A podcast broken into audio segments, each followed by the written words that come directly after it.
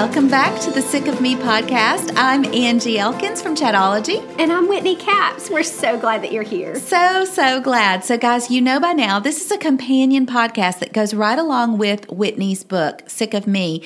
You can get it wherever you buy books. But guess what?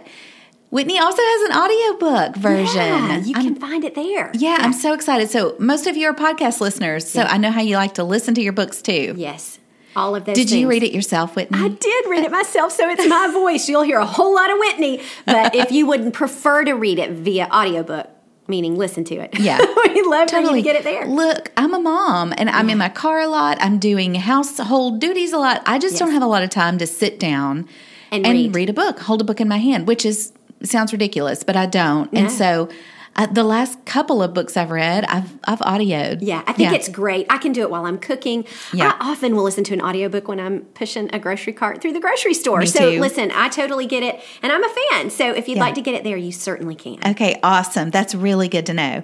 Okay, so last time we were talking about finding that one friend, that mm-hmm. one friend who is going to help us who's going to point us to Jesus, right. really help us to go through that process of sanctification. Not going to cut our legs out from under us when the Lord is convicting That's or the right. Holy Spirit is convicting. Um, this is not that friend who's going to let us off the hook, but right. the friend who's going to say, "Pay attention to what God's saying about that. Mm-hmm. Just what do you mm-hmm. what are you mm-hmm. thinking?"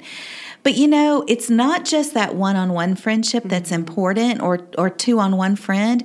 Um, we need to look into a bigger community than that. So tell me why that's important to have a, a bigger community outside that one couple of friendships. Absolutely. Well, one, it's important to note that anytime the Bible talks about the process of sanctification, it's almost always within the context of the church. Hmm. So the first reason it matters is because that's what God says is really kind of the place where sanctification happens. Now, I have to kind of infer at why God chose the church. But there are a couple of hints that we get in scripture that I think tell us why God's plan was for us to have community within the context of local believers. If you go all the way back to um, the wilderness wanderings for Israel, God told them to camp and set up camp where He was the center of their community. Mm. He, the Holy of Holies, the place where God tabernacled, was really the center of their community. And I think what that hints at is here you've got a collection of the people of God, the Israelites that He had emancipated from Egyptian slavery. And He says, But I want you to build your community around me. And then we see that same thing picked up in Acts chapter 2 at the beginning of the church. In Acts chapter 2, we read that they were all together, but they were from lots of different mm-hmm. places. The Holy Spirit falls and they begin to hear their unique language but all in the same place. Mm. And it's one of the greatest stories of the New Testament. I love it so much, it gives me chills just to summarize it. But a little bit later in that same chapter, it says that all the believers, and there were 3,000 that became believers through Peter's sermon that day, it says they were all together in one place and had everything in common. Now, these are people who just, we don't know if it was hours before or a few days before. They didn't speak the same language. They didn't have the same heritage. They didn't have the same skin color. None of that did they have in common. But now it says they were all together and had everything in common. Mm. Why?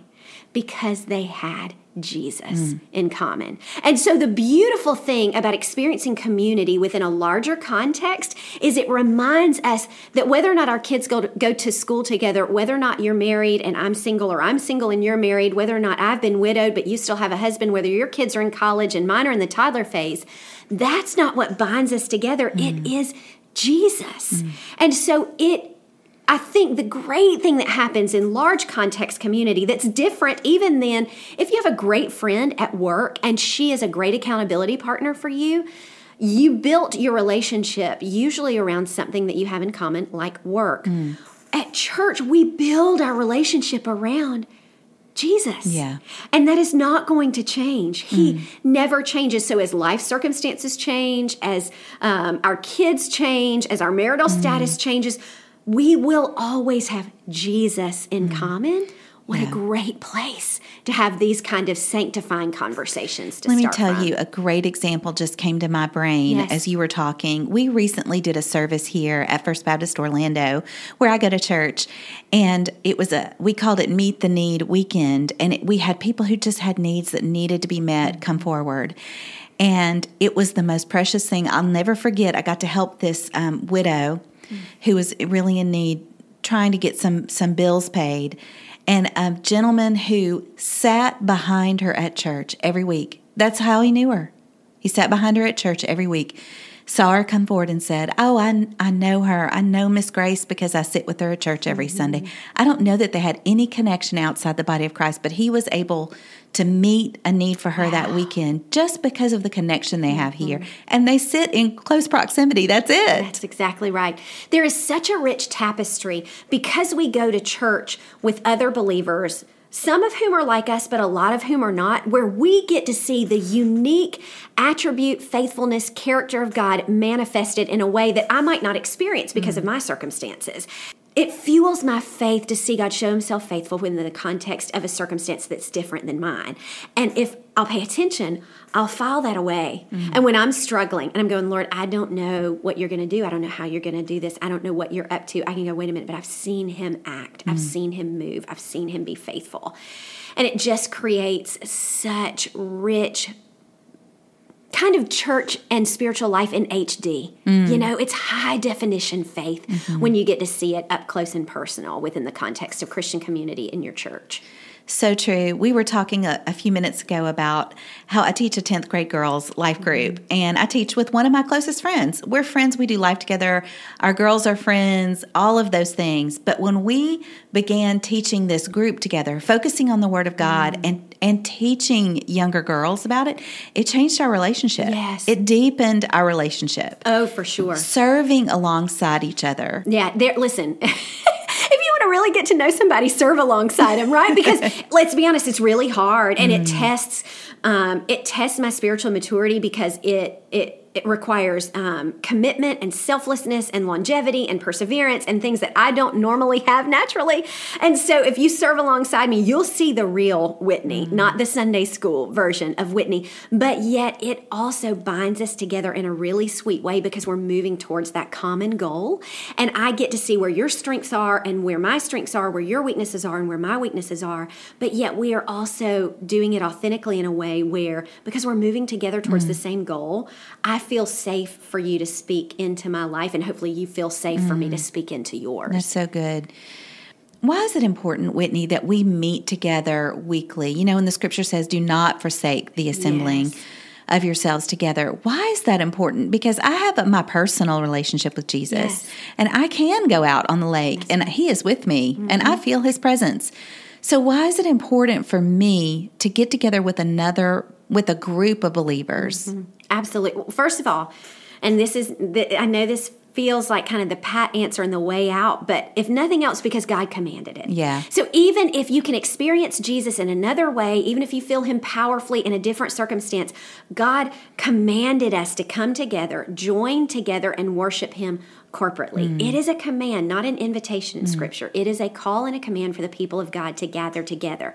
But practically speaking, there's something so powerful about us walking in spiritual journey together. Mm-hmm. Let me mm-hmm. give you a few things that I've, I've experienced personally that I don't get anywhere else.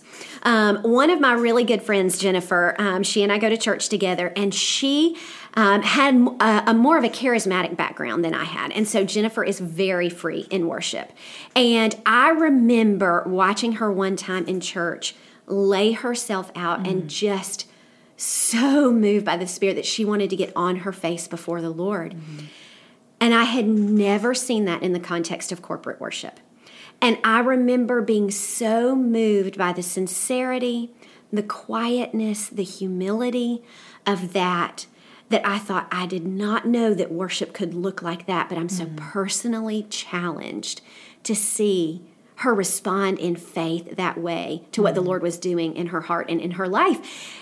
And I think sometimes we can get in our own Christian bubble. And let's be real, sometimes when we think about heaven, we picture it everybody looking, talking, singing, and worshiping exactly like us. And it is not. No, it's not. It is going to be the most beautiful, rich, diverse group of people ever Mm. gathered. And we will have worship in languages and tongues Mm. and iterations that we've never envisioned. And so, even if your church, if most of your church people look like you, they still experience Jesus in a mm. way that can stretch your mind about what it means to worship Jesus mm. in a way that is still reverent and honoring and orderly, as is commanded in Corinthians.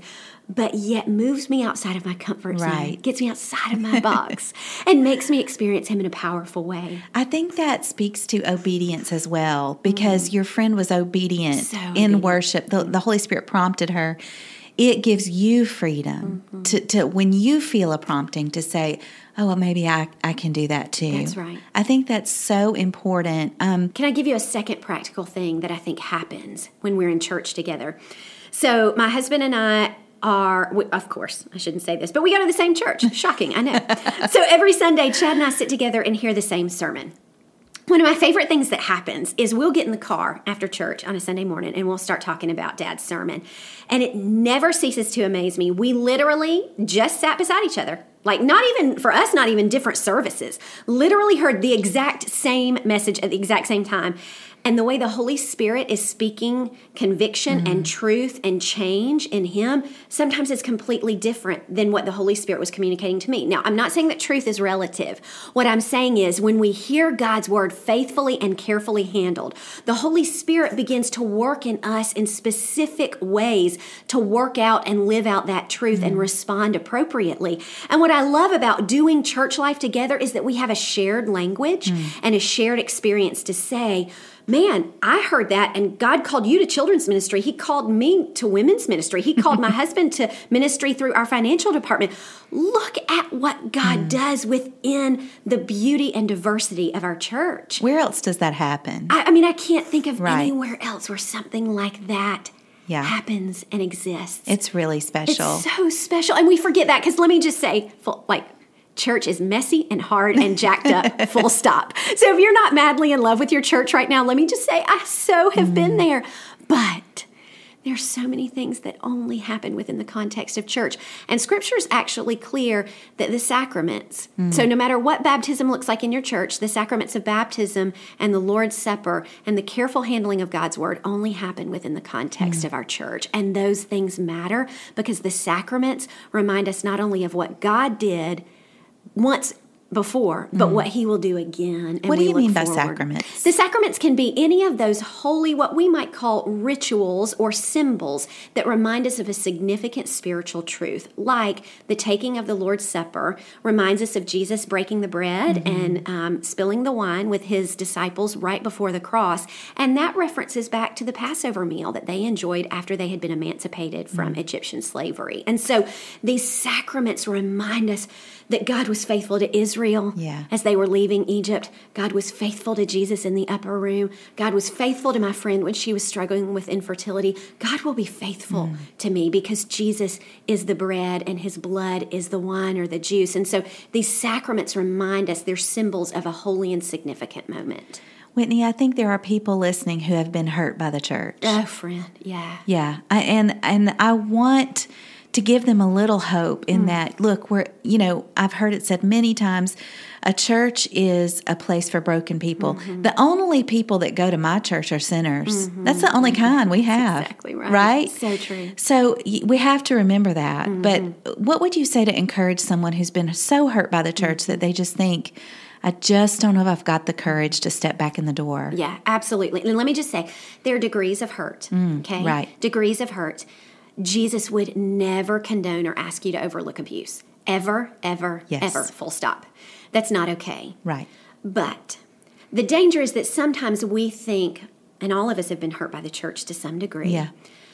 The danger is when we think we're the exception and our hurt was the worst. We can't all be exceptions. Mm-hmm. And Jesus does ask us to continue loving the church because he loves the church. The church is Jesus' bride. Yeah. He loves the church deeply, passionately, and intimately. And so, the first thing you do when you've been hurt by the church is begin to pray. And I imagine there are a lot of you who are saying, I have prayed, I have sought counseling, and I still hurt. And let yeah. me just say, I understand. Mm. And so then the challenge is to step into the church believing the best. Mm. And sometimes I think what we look for, we find. Mm. So if you're still hurt and you look for the ways the church has hurt other people or is still hurting you, you'll find it because it's mm. there. It's there. Yeah. But we can step into the church looking for the ways that despite the hurt, Jesus has been faithful and he is accomplishing his will mm. among these broken people, yeah. just like me.